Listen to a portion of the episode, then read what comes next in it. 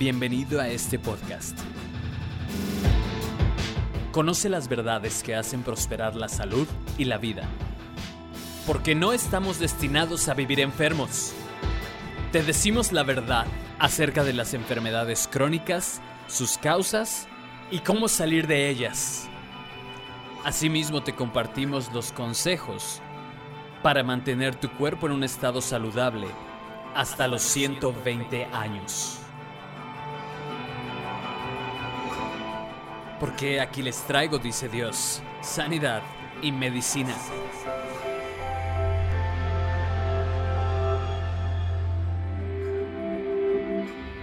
Hola, ¿qué tal? ¿Cómo están? Los saludamos en este su podcast Sanidad y Medicina con el doctor Jesús Márquez. ¿Cómo está, doctor, el día de hoy? Muy bien, muy bien, gusto saludarlos. Es un honor estar aquí con ustedes y el día de hoy vamos a platicar de un, de un este, tema muy, muy bueno, doctor, que nos, nos ha estado causando estragos, ¿verdad? En la vida, en la sociedad. Desde hace unos años como que de repente se destapó todo este tema y acabo de yo de tener un amigo que tuvo cáncer y falleció de esto hace como unos seis meses, un chico de 30 años. Y después encontramos que hay muchos casos de cáncer en niños, cáncer en mujeres, cáncer en hombres. O sea, como que de repente parecía ser una enfermedad que llegaba en la vejez, pero nos encontramos eh, a través de las noticias y estadísticas y todo esto que ahora está en todos, todo mundo es literalmente propenso a, contraer una enfermedad de estas o a, desarrollarla. Entonces, eh, queremos platicar el día de hoy acerca del cáncer, doctor. ¿Qué nos, ¿Qué nos, puede platicar de esto? Muy bien, mire, la, la palabra cáncer en sí mismo, mm, desde que ya trae el concepto la persona, es el equivalente a peligro de muerte. Sí, ya cuando se habla de cáncer es ya son palabras mayores, es decir, no es tan buena noticia porque se asocia por las experiencias, ya sea propias o de la familia o de familiares o de conocidos. Entonces se relaciona con muerte y lamentablemente es, es equivocado el concepto, sobre todo si se es creyente o no. Ah. Porque si se ha creído que hay un pacto, que Dios se relaciona con el ser humano a través de pactos y que Él es nuestro sanador y está obligado a sanarnos, obviamente, por eso se llama eh, esto que estamos haciendo sanidad y medicina. Sanidad y medicina. Porque Dios no solamente se compromete a sanarte, sino a proporcionarte la medicina. Wow. Y entonces aquí ya entramos en otra dimensión mucho más hermosa, ¿verdad? Entonces me gusta mucho esto que acaba de decir. No necesariamente cuando se habla de cáncer, no es, no es este, una obligación relacionarlo con muerte, porque no es así. Definitivamente. Ahora, sabemos los que hemos creído que el temor de la muerte, que al final de cuentas es el que se apodera de todas las personas cuando son diagnosticadas, el temor a la muerte es muy peligroso, porque nuestra primera reacción va a ser equivocada. Claro, o sea. Entonces la gente no quiere morir y empieza a lo que dice la doctora Hayes, Fonda Hayes, que si eres simple te vas a dejar influenciar fácilmente por otras personas. Wow.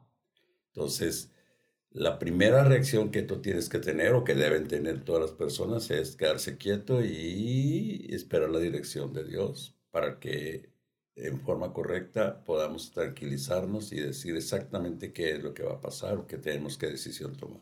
Particularmente en mi familia, eh, creo que mi abuela murió de cáncer, mi abuela materna, y posteriormente una de mis tías eh, desarrolló un cáncer de mama que recuerdo muy bien aquella, aquel día donde nos hablaron, su hijo, mi primo vivía junto conmigo, entonces como que nos dan la noticia y la primera reacción es que este, hubo llanto, no hubo sufrimiento por parte de nosotros, porque exactamente lo relacionamos con muerte cuando no es directamente así. Y me, gusta mucho que en, algunas notas que usted me compartía, hablaba de, de las fases de degeneración de, de, una enfermedad o de una condición que te lleva al cáncer. Sí, eh, hay una manera de poder saber realmente a qué camino estamos siguiendo. Entonces, hay una que se puede acceder a, tener acceso a Internet, eh, hay una tabla de la evolución de la enfermedad, en la cual ahí viene claramente cómo se va caminando y que el camino del cáncer no fue inmediato, ni fue, sino que el cuerpo fue señalizando que iba desarmonizándose, iba trayendo serie de trastornos y que no se, no se, no se tomó en cuenta lo, lo que el cuerpo ya estaba hablando. El cuerpo empezó a mandar señales. Sí. En algunos casos fueron omitidas, en otros casos invisibles. O maltratados. O maltratados. Sí, sí, sí, sí. Nosotros vemos, por ejemplo, la, la tabla de la evolución de la enfermedad. Eh, no sé si la puedo tomar. Sí, sí, vamos a, vamos a mostrarla aquí a la este, cámara y, y los que, nos escuchan. Para que pueda ser verdaderamente muy claro. Sí, claro. tenemos, eh, por ejemplo, vamos a escoger uno de los cánceres más frecuentes, que es el cáncer de mama. Sí. Entonces aquí tenemos, aquí empieza la torrea, que habla de un trastorno ya desregulado de la prolactina. Habla de mastitis, que habla de un proceso inflamatorio. Entonces ya tenemos dos problemas, un problema de, de desorden hormonal, un desorden inflamatorio. Aquí ya se manifiesta quistes mamarios, calcificaciones mamarias, donde definitivamente el desorden y la inflamación empieza y el desorden hormonal, inflamación empieza a ser importante. Ahí, se, ahí pareciera que estamos como a la mitad, ¿no? Aquí estamos en la fase de donde ya va caminando al cáncer de mama. Entonces, eh, aquí tenemos eh, eh, fibrodenoma mamario, mastopatía fibroquística, atrofia mamario, ginecomastia o crecimiento de la mama en forma de irregular y cáncer de mama al final. Entonces, hubo toda una posibilidad de que la persona se enterara, o por lo menos el médico se entendiera que estaba caminando al cáncer. Ahora, si este tipo de personas fue tratada y nada más se quitaban las calcificaciones o los quistes mamarios, pues definitivamente no entendieron que había una causa de origen. Ah, esto me gusta mucho porque el primer concepto aquí es si de repente eh, la gente va al médico, ¿no? Recuerdo que el pastor Richard Hayes, el doctor Richard Hayes me compartía, había un hombre que tuvo dolores durante años, muchos dolores y síntomas, y, pero ya los había tenido durante años, entonces va al médico por fin, porque el cuerpo ya estaba señalizando, llega al médico y le hacen el diagnóstico y resulta que tiene cáncer, no recuerdo de qué exactamente, pero muere en 30 días, él muere porque lo primero que entra en su mente y en su, en su cuerpo, en su espíritu, lo primero que entra en sus conceptos es cáncer es igual a muerte. Pero una vez que él entró ahí, él no tenía este recurso de la tabla de la evolución de la enfermedad, ¿no? Para saber en dónde lo podían ubicar eh, y cuál era el camino, porque en esta tabla, a los que nos escuchan, está descrito cómo empieza eh, la enfermedad o la condición, empieza a señalizar el cuerpo o el desorden, para no llamarle enfermedad. Está, empieza el desorden y al final está la fase celular donde ya atacó esta, esta, este desorden la célula y se vuelve un cáncer, pero veo que la flecha que lleva hacia allá también está de regreso.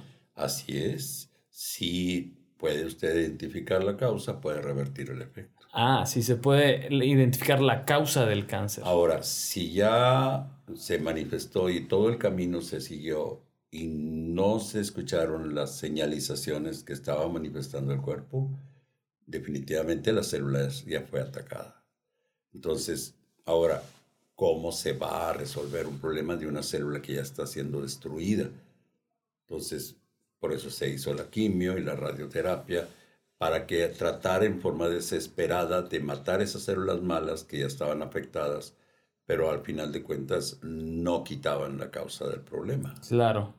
Y, y, por ejemplo, yo la verdad desconozco acerca de los procedimientos, pero entiendo que la radioterapia es estar expuesto a una radiación no natural que el cuerpo está recibiendo para destruir un agente interno del cuerpo. Sí, la intención podemos considerarla buena, en el sentido de que se quiere matar la célula que ya está en estado prácticamente de rebeldía, donde se está multiplicando en forma desordenada.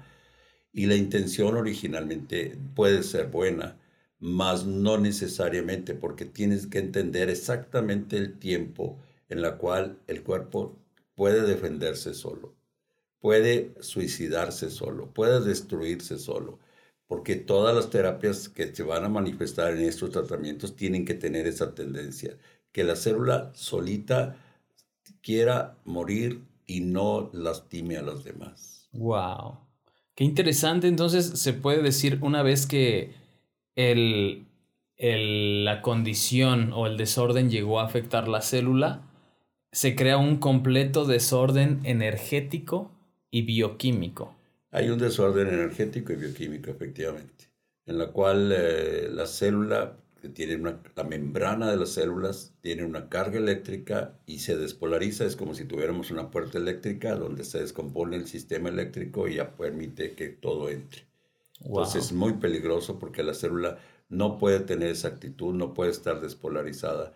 Y entonces el doctor Sodi Payares entendía perfectamente bien que si se quiere tener resultados en personas con cáncer, tiene que polarizarse las membranas celulares para corregir el desorden energético y después enfocarse en el desorden bioquímico que se causó por el desorden energético porque entró demasiado sodio que lastima mucho a la célula y la va a lastimar y la va a hacer, la va a matar realmente y se salió el potasio. Entonces él hablaba de desorden energético y desorden bioquímico. Wow. Entonces, de primera intención, se tiene que hacer eso. No es la primera indicación quimio y radio sino que tratar de resolver las causas originales sí, exactamente. Que, llegaron a la fase celular.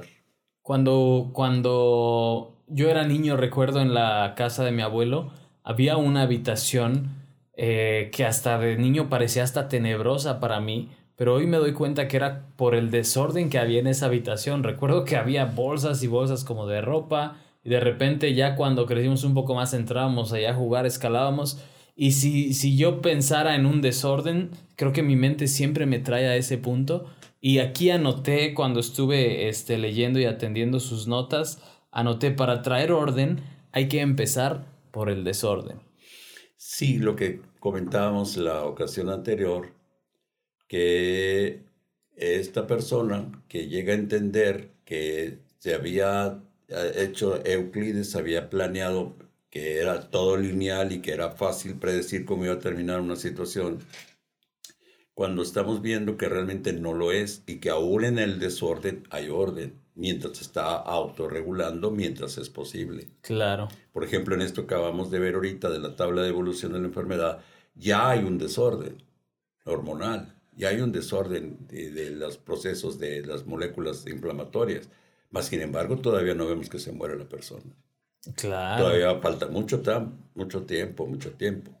Ahora, aquí hay una cosa muy importante. Nosotros comentamos anteriormente que hubo un doctor que perdió un hijo y ah, que esa experiencia muy dura la vivió en soledad y que realmente causó una serie de cambios hormonales, inflamatorios, que terminaron en tumores en su esposa y en él. Entonces aquí fue un detonante. Por eso estamos hablando de multifactoriedad. Porque ahí, aquí, es el doctor estaba viviendo una vida normal con su esposa hasta que pierde el hijo por, por la bala que atraviesa el cuello. Entonces, estamos expuestos a ese tipo de situaciones. Es decir, estamos conviviendo con personas que no necesariamente están viviendo una vida correcta. Me gusta mucho esto que acaba de decir ahorita, que el cáncer es algo multifactorial. ¿Qué quiere decir? Que está determinado por muchos factores. Así es que el propio ser humano puede, por ejemplo, el papiloma, pues este, lo buscas, el, el, virus del SIDA lo buscas, es decir, tiene que haber ciertos elementos para que te lleve a esa condición. Y hay ocasiones en que definitivamente no necesariamente lo buscas, sino que realmente puede ser un factor hereditario, pero puede ser también un factor genético, es decir, lo vemos en los niños, en la cual este, definitivamente el tumor de Wilms de los riñones, el retinoblastoma de los niños de los ojos, donde si lo detectas a tiempo y quitas un ojo, no se va al otro ojo y no pierdes sus ojos. Wow. Entonces, eh, lo sabemos y hay tumores cerebrales en personas muy jóvenes, hay tumores de hueso o los osteosarcomas que aparecen en gente muy joven, que quedaron restos embrionarios y que el control de calidad porque no había un, un, orden energético, no se realizó, entonces las células quedaron embrionariamente activas y se activan en determinada etapa de la vida. Wow. Entonces, ahí es otra cosa. Qué interesante. Entonces, hay una cosa que como, como que es el, terror, ¿no? El, o el, el enemigo, el monstruo más terrible que, que la gente se puede enfrentar y es cuando viene la llamada metástasis, doctor. ¿Qué, ¿Qué quiere decir pasar de un cáncer a una metástasis es diferente o es el mismo desorden o cómo, cómo está eso? Bueno, ya es la expresión del desorden a nivel celular eh, ya manifestado a través, a distancia de donde está el tumor. Ah, Por ejemplo, personas que llegaron lamentablemente a tener cáncer de mama y que recibieron todos los protocolos, la mastectomía, les quitaron la mama, le hicieron radicales de mama, les hicieron quimio, radio, y después de 3, 4, 5 años empiezan a, ver que eh, tienen lesiones en las vértebras y que el doctor les confirma que es una metástasis. En realidad, pues es algo que no esperan, porque en realidad no, no se piensa, se piensa que ya estaba resuelto el problema, porque fue muy, muy el tratamiento muy enérgico. Más sin embargo, ahí vamos a entender de que no se quitó la causa. Así es. Tenía yo una alumna eh, una señora muy, muy respetable, muy honorable, eh, le detectaron cáncer de mama y en un 2x3 le quitaron la mama, ¿no? Le extirparon la mama, la mutilaron, pero de ahí en adelante yo vi una mujer triste, muy triste, porque al fin de cuentas volvemos al campo de las emociones, se ataca su dignidad, se ataca el diseño original del ser humano y esto a largo plazo va a producir otro desorden. Así es enfrentarse a situaciones difíciles, eh, la Biblia misma lo dice, ¿verdad? Es decir, es mejor dos que uno. Porque si estás solo es muy difícil que salgas adelante. Claro. Está demostrado en el libro del doctor Chopra de Cuerpo sin edad, mente sin tiempo, que personas que han tenido el mismo tumor, pero que están animados y que tienen motivos de vida y que tienen familia que los anime, los apoye, pueden vivir más, mucho más que los que están solos. Wow.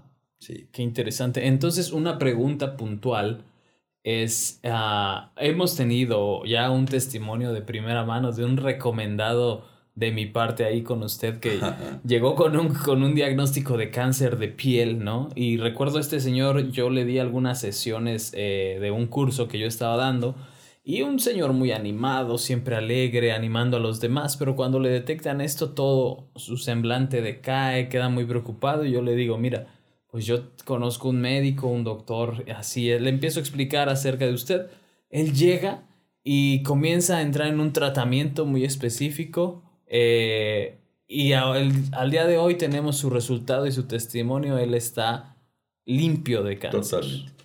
Sí, aquí es muy buena oportunidad para mandar un mensaje.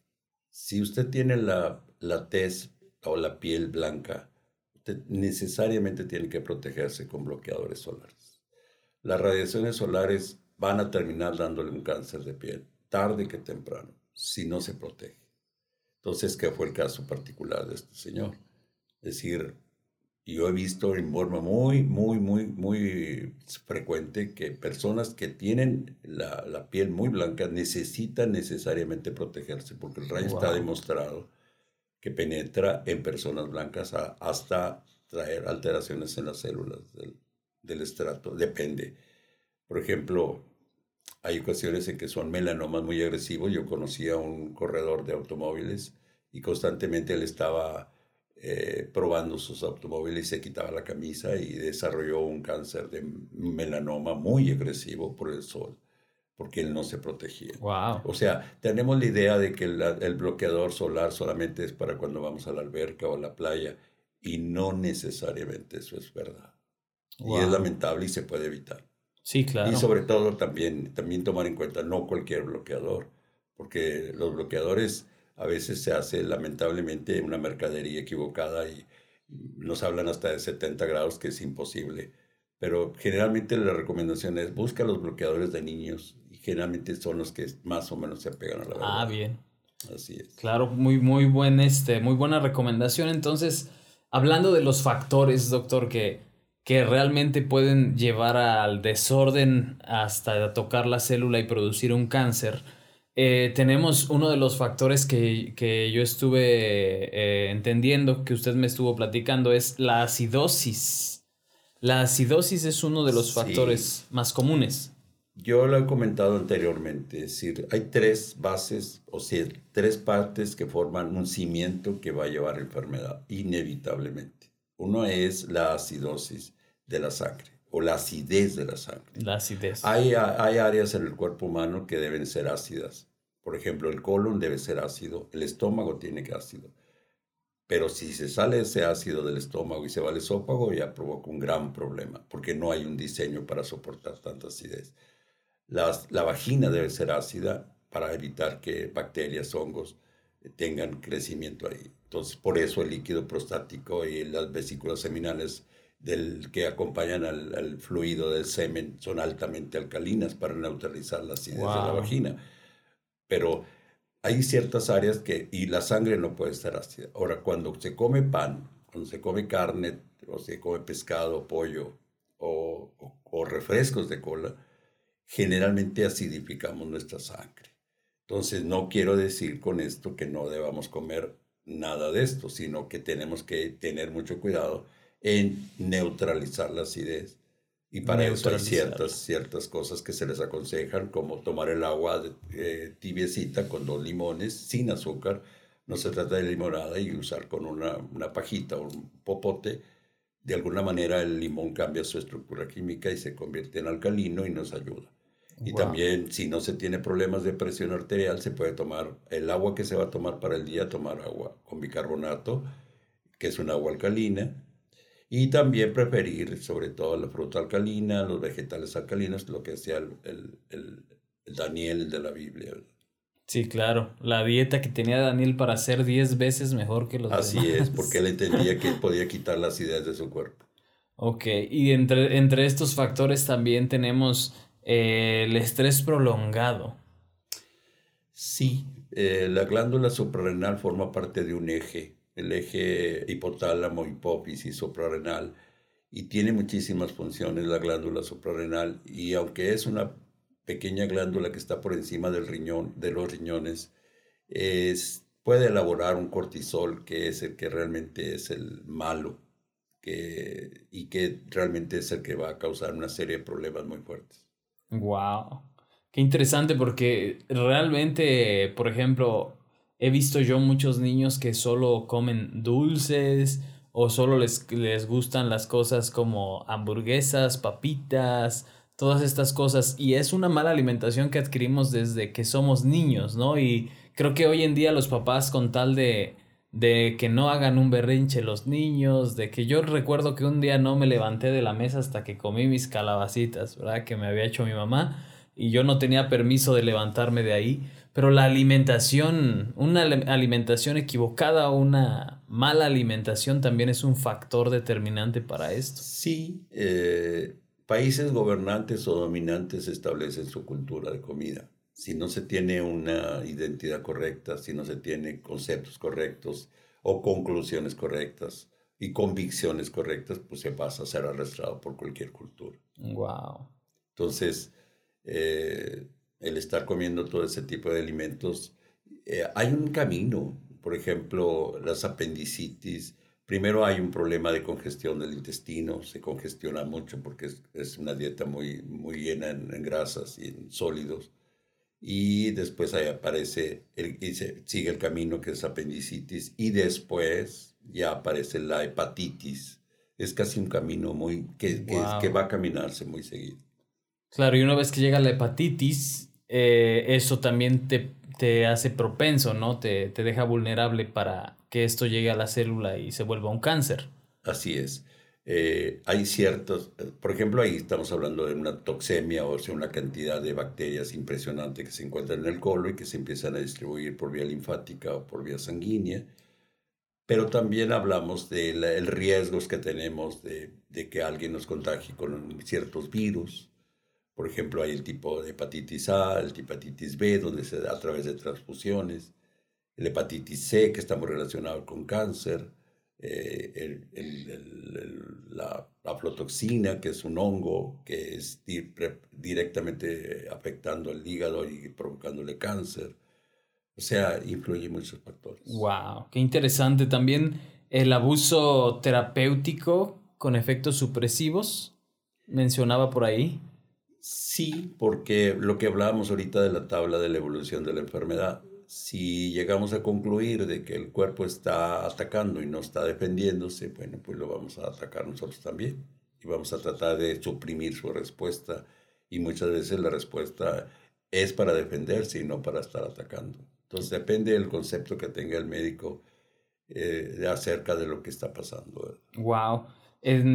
también otra cosa que me llamaba mucho la atención en este tema es la condición de las clases sociales que se mencionaba, ¿no? Puede ser que alguien esté en una condición muy estrecha de dinero, muy escasa, va a estar expuesto a ciertos elementos que le van a producir un cáncer, que al fin de cuentas vienen a ser factores, pero también si alguien eh, tiene la vida resuelta en la cuestión del dinero, también está expuesto a ciertos elementos que le van a producir un cáncer. Sí, eh, el ambiente puede mucho.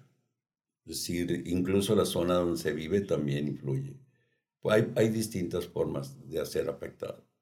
Es decir, si se está a la orilla de aguas contaminadas, donde hay polución y hay ratas, ratones, pues va a haber grandes problemas de salud. Wow. Entonces, el sistema inmunológico, por más fuerte que sea, se va deteriorando. Y también, si se vive una vida en exceso, donde no se alimenta correctamente, donde el alcohol y la droga puede, pues también va a debilitar el sistema inmune. Aquí es donde te, me gustó mucho una frase que usted escribió por ahí, que es eh, la buena vida no es sinónimo de exceso, ¿verdad? Pues depende del trasfondo familiar, cultural, del ambiente, ¿verdad? Es decir, si no se tiene convicciones, va a ser arrastrado a cualquier situación. Wow. Entonces, en el sentido, doctor, las células cancerígenas, ¿qué es lo que sucede con las células cancerígenas una vez que alguien le es detectado el cáncer? ¿Cómo está reaccionando su cuerpo a esto? El cuerpo quiere sobrevivir y hay un programa de lo que lo conocemos desde que estamos estudiando en la carrera de medicina, donde la célula está programada y hay un control de calidad muy estricto para que la célula eh, se suicide o termine destruyéndose para que no afecte al organismo. Cuando fallan todos esos mecanismos de celular, cuando la célula se convierte en rebelde, pues prácticamente es es cuando ya está viviendo independientemente y es lo que usted hablaba de diferenciación, donde ya hay prácticamente una pérdida del diseño original de la célula. Wow. Entonces la célula ya comienza a, comportarse o a tener cierta actitud en contra de los procesos naturales del cuerpo. Sí, eh, hay ciertas características de ese tipo de células. Generalmente ya están ácidas y generalmente consumen muy poca glucosa están muy, ahogadas, no tienen oxígeno y entonces tienen ciertas condiciones metabólicas que están en muy mal estado y se convierten en robadoras de los elementos de las otras células. Wow, qué interesante. Entonces, se puede decir que el cáncer estuvo desarrollándose gradualmente en un terreno ya predispuesto. La palabra terreno es muy correcta, porque es un ambiente donde las células estaban prácticamente ya sufriendo ciertas condiciones que terminaban por deteriorar su funcionamiento. Y es igual como, no hablamos de célula, hablamos de ser un ser humano. Si las condiciones son muy tóxicas, donde hay personas que son fácilmente influenciadas por los demás y que son contagiadas por sus actitudes, por sus comportamientos, terminan por deteriorarse. Es igual al cuerpo humano, igual. El ambiente es muy importante. Si está inflamado, si está tóxico, si los intestinos están llenos de bacterias, de hongos, de virus, donde hay un proceso de acidez generalizada. Son las condiciones para que el, cuerpo humano se enferme. Wow, qué interesante. Y los, algunos de los factores predisponentes, me recuerdo muy bien que por un tiempo yo prediqué, no, no, no hay enfermedades hereditarias. No puede ser que Dios nos haya diseñado para heredar enfermedades, ¿verdad? A nuestros hijos, más que son personas muy amadas, ¿no? En el sentido del diseño que Dios nos dio familia. Pero ahora me doy cuenta que sí, la genética es un factor que influye en esto. Sí y no. Es decir, cuando se hizo la, la se leyó el código genético, el mismo doctor que había descubierto y que había leído el código se hizo el estudio, se encontró que tenía genes de Alzheimer y cáncer y todo, y se turbó mucho. y no necesariamente eh, esos genes heredados se van a expresar. No necesariamente. Tiene que haber las condiciones. Porque si no se expresan, si se van a expresar, tiene que haber ciertas condiciones. Y muchas veces pueden nacer con ciertos factores hereditarios, pero tiene que haber. Si no nacen de nacimiento con el problema, generalmente tienes opción de, de no tener ese problema. No es condena. Sí, claro. Esa es la idea. Por, ahora, si tienes, eh, si vas a copiar los modelos de la comida de tu mamá o de tu papá y su estilo de vida, pues seguramente se van a expresar. Y no es un gen, ni es un gen, son 20, 30, 40 genes para que pueda desarrollarse un tumor. Wow, qué interesante.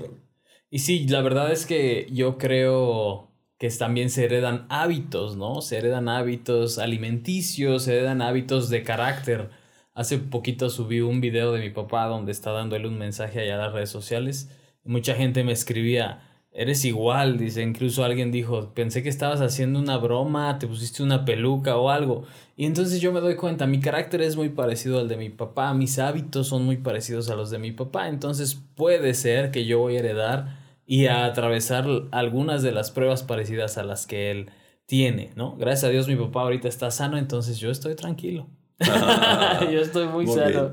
Sí, ahora aquí podría la pena comentar algo. Es decir, eh, el apóstol Pedro dice que él, obviamente, era un pastor, el único de los apóstoles casado. No sabemos, la Biblia no nos dice si tuvo hijos o no, pero estaba casado. Tenía suegra. Entonces, entonces aquí la idea es, él dice, no vayas a ser como tus padres en su vana manera de vivir. Es decir, no hablamos hablando de los padres mal, estamos hablando de que tienes una, vida para poder gastarla con un propósito. Entonces, pero sí se copian los modelos. Eh, y tenemos opción de escoger lo bueno de nuestros padres y desechar lo malo. Wow, eso, es muy importante. El poder de elegir. Sí, ¿no? no necesariamente ellos vivieron en las condiciones adecuadas y se adaptaron, pero no necesariamente es correcto lo que ellos hicieron. Este, tenemos que entender el entorno en que vivieron, porque si no hay para comer y nomás comieran ciertas cosas, no necesariamente vas a copiar ese modelo si ya tienes tu recurso. Claro, claro. Se cambia totalmente la forma de vivir. Entonces, pero lo que se refiere el apóstol Pedro es en, trascender, porque al final de cuentas la meta de la vida es trascender. Wow, así es.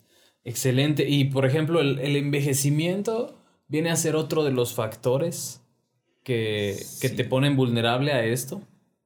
Sí, hay envejecimiento, hay, hay, situaciones que, por ejemplo, no entendemos. Es decir, depende del uso que le demos a nuestro cuerpo. Si puedes tener cronológicamente, es 50 años de edad, pero puedes tener unos riñones de 60 por mal uso. Ah. O puedes tener un hígado 70 por mal uso. Entonces, no necesariamente todo el cuerpo se va envejeciendo en forma. Y siempre hay áreas débiles por ejemplo, si fumas, pues tus pulmones van a estar más envejecidos que una persona que no fuma, aunque tenga 70 años. Sí, claro. esa es la idea. Y, por ejemplo, las bebidas heladas con hielos, los riñones es, como meterles un picayelo o meterles un cuchillo, las lastimas y el riñón, porque están trabajando toda su capacidad y en calor. Y meterle es como en una máquina de un automóvil. Si se, le, si le pusieran agua con hielo, se explotaría. Y los riñones constantemente están sufriendo porque no entendemos que hay ciertas cosas que no debemos comer ni tomar. Wow. ¿Verdad? Qué interesante. Sí, entonces volviendo al tema, y también el sistema inmunológico envejece y caduca. Y eso es lo que hemos estado hablando en los, siguientes, en los anteriores los eh, programas que hemos hecho, donde no necesariamente a tener 20 años que habla de un sistema inmune correcto porque si se tuvieron enfermedades, infecciones desde niño, definitivamente el sistema inmune ya está a punto de caducar y es posible volverlo a instalar. Wow, que esa es la buena noticia. Sí, claro, y ahora este, con todo este tema del virus, todo el mundo fue consciente de su sistema inmune y lo que más me llama la atención es, no sabíamos que tenía una fecha de caducidad. Lo tiene. Y que no depende de la edad tampoco. Tampoco, tampoco. Wow tampoco. Qué interesante. O sea, por ejemplo, personas que han tenido la tremenda situación de un VIH, eh, generalmente hay un historial donde ya tuvieron gonorrea, sífilis, enfermedades venéreas importantes que ya debilitaron su propio sistema inmune y que ya llega el virus que es bacteriófago y que ya prácticamente va a encontrar un sistema ya dañado. Wow. Qué interesante. Otro de los factores que, que yo recuerdo también cuando llegué con usted y me dijo, ¿Cómo es tu dieta? Y ya le conté y me dijo, ah, tu ah. dietita, tu dietita. que ya la dejé, ya la dejé, doctor, la dieta. Pero otro de los factores es dietas anormales. También te pueden llevar a ese caos y a ese desorden del cáncer. Sí, bueno, pues ahorita hablábamos hace un momento de Daniel, en lo que él tenía una convicción de lo que debía comer y lo que no debía comer. Entonces aquí, ¿qué tanto estamos convencidos de que un refresco de cola o un refresco de sabor, por ejemplo, como le dicen, tiene 10 cucharadas grandes de azúcar y que te va a demandar una cantidad de insulina que no te va a alcanzar si sigues haciéndolo. O una dieta muy sobrecargada de azúcares o de grasas, pues prácticamente estamos hablando de un problema metabólico ya. Sí, deberíamos de dedicar un episodio a dietas, ¿verdad? ¿Cómo no? dietas de acuerdo al diseño del cuerpo. Este, dosis antinaturales de fármacos. Hay, bueno, depende de lo que se llame fármaco. Eh, por ejemplo, hay unos medicamentos biológicos que están vibrando, que son vivos biológicos. Eh, yo conozco el laboratorio en Alemania y que ya desde hace mucho tiempo está en México, los productos y entonces están encaminados a quitar todo desorden o toda desarmonía y están enfocados a regular o, o, restaurar la regulación porque el cuerpo se está regulando automáticamente, es un sistema automático donde solito se regula la presión, el azúcar, el ácido úrico, la glucosa, todo. todo. Entonces, la, la meta de los buenos tratamientos correctos es tratar de restaurar la regulación. Por ejemplo, si el medicamento eh, nada más va a bajar la presión y pues no es el, el, no es el fisiológicamente indicado. ¿Por qué? Porque definitivamente no funcionaba así. Es como llevar un automóvil a 80 kilómetros por hora con un freno metido. Entonces, la idea es regularlo otra vez para que vuelva a regularse la presión que se desreguló. Wow, qué interesante. Y este, por ejemplo, la gente que consume muchos medicamentos, para ir al baño, para dormir, para estas cosas, puede desarrollar un cáncer a largo plazo? No necesariamente cáncer, pero sí va a quitar la posibilidad de resolver el problema de raíz. Por ejemplo, lo vemos mucho en la, en la... Hay toda una industria de vender laxantes de todo tipo. Y entonces sabemos que el colon o el intestino tiene un nervio que lo mueve. Que lo mueve. Pero si constantemente los estamos estimulando, llega un momento en que ya necesita otro estímulo y otro estímulo y otro estímulo. Y esos son los famosos laxantes. Entonces llega un momento en que ya ningún laxante funciona, porque el, nervio está excitado y ya prácticamente está dañado. Entonces la terapia para poder hacer que vayan del baño no es, no es esa, que es la que más busca la persona, porque es la que más fácil se, se, se instala, la que se resuelve, porque me tomé la pastilla e hice Sí, claro. Ahora, no necesariamente los siete metros y medio de intestino se vacían con la pastillita. Vas al baño, pero no necesariamente se vació. y tienes 20 horas para hacerlo. Si llevas una dieta correcta, si se hace ejercicio para estimular el músculo que mueve el intestino, entonces, pero si el nervio ya no funciona, si el músculo se va atrofiando prácticamente, y si la dieta no está correcta, es imposible que tengas un problema que no tengas problemas intestinales. Sí, claro, va a desarrollar. Entonces es muy común que las personas hablen de estreñimiento y, y, y, no necesariamente de constipación, que es diferente. La constipación es cuando de 3, 4, 5, 7 días ya no hiciste, estás constipado.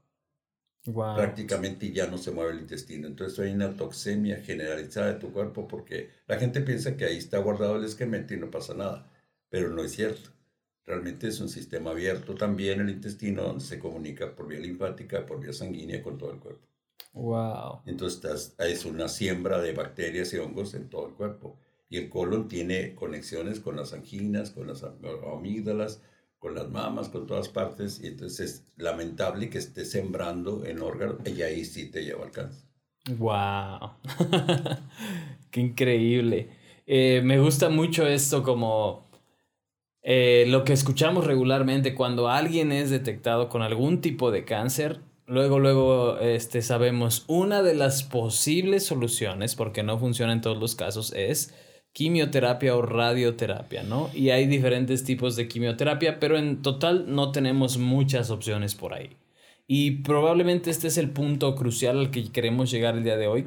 Cada cáncer tiene una historia biológica distinta, diferente. Por lo tanto, se debe seleccionar la terapia adecuada. Es personalizada. Sí, yo recuerdo el caso de una señora con un cáncer de riñón por plomo.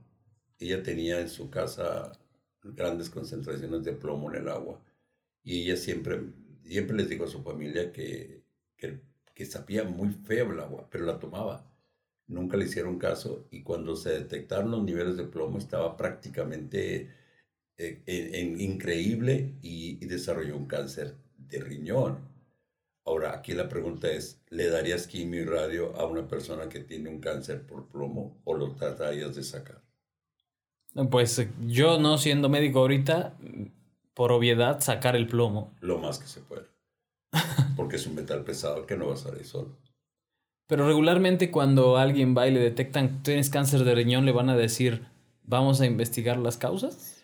Generalmente sí lo hace. Es decir, podemos ser muy honestos y hay un muy buen diagnóstico y generalmente se hacen biopsias y se hacen estudios muy completos. Y lo que pasa es de que definitivamente también hay que ver qué fue lo que causó lo que sale en el examen que se hace después del examen que se hace de la biopsia. Porque si nada más vemos, eh, eh, hay un tumor, que las células son así, se nos saca, sí, pero ¿qué lo causó? Y ahí es donde tienes que entender muchas cosas, porque sí, ahí está jugando la vida prácticamente. Claro. Sí. Qué interesante con esto. Entonces, eh, por ejemplo, quisiéramos el día de hoy ir cerrando este episodio y nos puede contar esta historia del hombre que tenía cáncer de duodeno.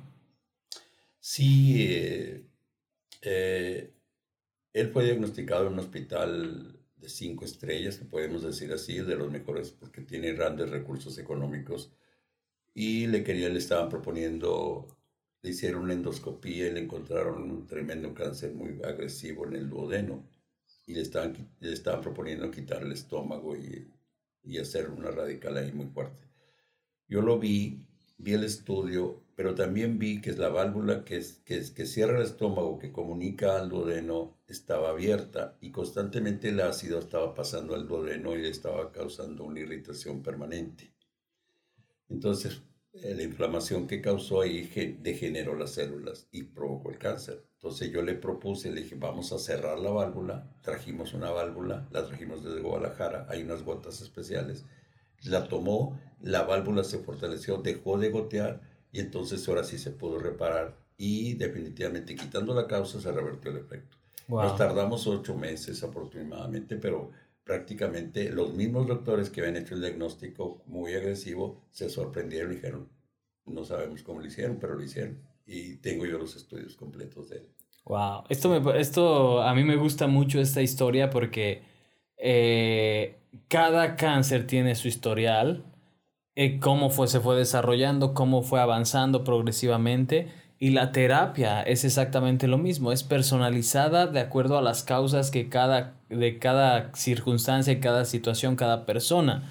Entonces, si podemos conocer el historial y el camino que siguió, se puede regresar. Es lo que usted me enseñó cuando me mostró esta tabla de la evolución de la enfermedad. Donde la flecha también es de regreso. Esa flecha es de regreso. Donde, si conocemos la causa, hay muchas posibilidades de revertir los efectos. Qué, qué increíble. Y añadiendo algo a esta historia, fue que me comentó por ahí este Consuelito, que es una persona que le ayuda ahí ya desde hace 30 años, ah, me parece. 50. 50 años tiene ahí con usted. Este, y me dijo, ese, él sanó porque tuvo un momento aquí muy honesto con, eh, con Dios. Eso fue el del cáncer, el del cáncer de próstata, no fue. Ah, el de próstata. El, de próstata, que, que ya traía metástasis en, en, en costillas. Él, este, yo le dije, bueno, pues este, metanoeo. Y Metanoeo. me dijo, ¿qué es eso? dije, es que no estás dando en el blanco. Este, y Dios tiene cosas muy buenas para ti, pero pues no estás dando en el blanco. Entonces te tienes que arrepentir de que, de que, de que tú por ti mismo no vas a nunca darle al blanco. Entonces él en una actitud de honestidad que nunca había visto yo en ninguna persona empezó a llorar y se arrepintió. Dijo, yo quiero arrepentirme ante Dios. Y en forma sobrenatural, el cáncer de... Incluso comentaste que ella traía en costillas de próstata y ahorita acompaña a su hija porque estoy, la estoy viendo de un problema de las, de las vértebras y él es el hombre más feliz y no tiene está libre de cualquier tumor. Wow, Entonces, y ahí podemos irnos a Proverbios capítulo 16, donde dice, con misericordia y verdad se corrige el pecado. Entonces, cuando somos honestos con Dios, cuando verdaderamente abrimos nuestro corazón, Dios es bueno y Dios nos sana. Sí, aquí, aquí hay una pregunta muy, muy este, interesante que es, ¿Dios quiere sanarme de cáncer? Definitivamente. La respuesta es su hijo. Él quiere obligarse a través de su hijo porque su hijo ya pagó la cuenta. Si ya pagaron la cuenta, ¿por qué la va a pagar usted? Y hay muchos, aunque hay muchos factores, porque en este, en este documento que usted me, me compartió, el cual agradezco mucho para mí cuando lo estaba leyendo, era como un tesoro, como si hubiera descubierto un tesoro.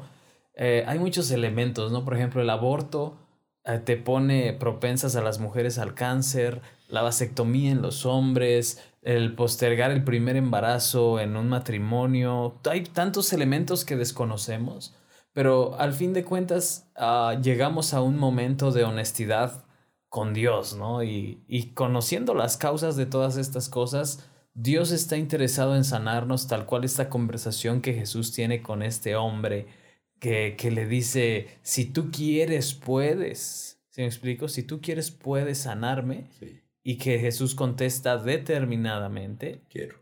Quiero. Dios sí quiere. Dios siempre quiere. Y la idea aquí es, está en Santiago la respuesta.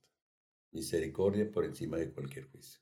Wow. Misericordia por encima de cualquier juicio. Y este hombre de, que me comentaba Consuelito, eh, me gustó mucho lo que ella dijo. Dice, él sanó aunque ella sabe que usted le dio el tratamiento, aunque ella sabe que, este, que la medicina fue proporcionada, que fue estudiado el caso, todo esto, ella me dijo, él sanó porque tuvo un momento de honestidad con Dios. Sí, lo que movía el corazón de Jesús era la fe.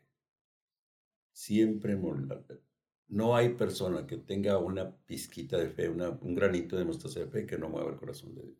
Wow. Y todos nacemos con una medida de fe. Entonces, si la tienes y la puedes aplicar en cualquier situación, Dios va a responder. Wow, qué increíble. Y sabiendo que el cuerpo humano es un sistema abierto, me recuerdo muy bien las palabras que Salomón usa en Eclesiastes cuando él dice, todo, he encontrado que todo es vanidad, todo produce aflicción de espíritu, ¿no? Todo, todo viene a traer emociones negativas a nuestra vida. Y luego termina, él se despide en, esta, en este libro de la sabiduría de Salomón de Eclesiastés diciendo, he encontrado que comer y beber son de las cosas que vale la pena, pero por encima de esto, adorar a Dios. Y luego Pablo redefine esto en, en Romanos, ¿no? Y dice, no, porque el reino, de los, cielos, así es, así es, no es comida ni bebida, sino justicia, paz y gozo en el Espíritu. En el Espíritu. Y creo que contra estas cosas no hay cáncer que lo pueda vencer. Definitivamente. Es decir, personas que viven una vida disfrutando cada día. Hay un salmo que a mí me encanta mucho y que ha sido una pauta para mi vida, es el Salmo 90 del Salmo de Moisés, donde dice, enséñame a disfrutar cada día, enséñame a valorar cada día y que traiga a mi vida sabiduría. Y es muy importante disfrutar cada día. No necesitan estar ya con una fecha que se van a ir para disfrutar cada día. Que el dinero y las comodidades y las cosas materiales no determinen que la felicidad, porque eso es un estado permanente de nuestra actitud de vida. Y yo digo que así debe ser. Gloria a Dios. pues llegamos al final de este episodio. En esta hora te agradecemos mucho habernos escuchado, habernos visto. Esto lo estamos disfrutando cada vez más. Quédate con nosotros. Vamos a seguir compartiendo cosas eh, que tienen que ver con cuerpo, alma y espíritu, pero sobre todo te vamos a hablar de esta sanidad y esta medicina que Dios nos dio. Muchísimas gracias por el día de hoy, doctor. Gracias a ustedes y saludo para todos. Gracias, bendiciones.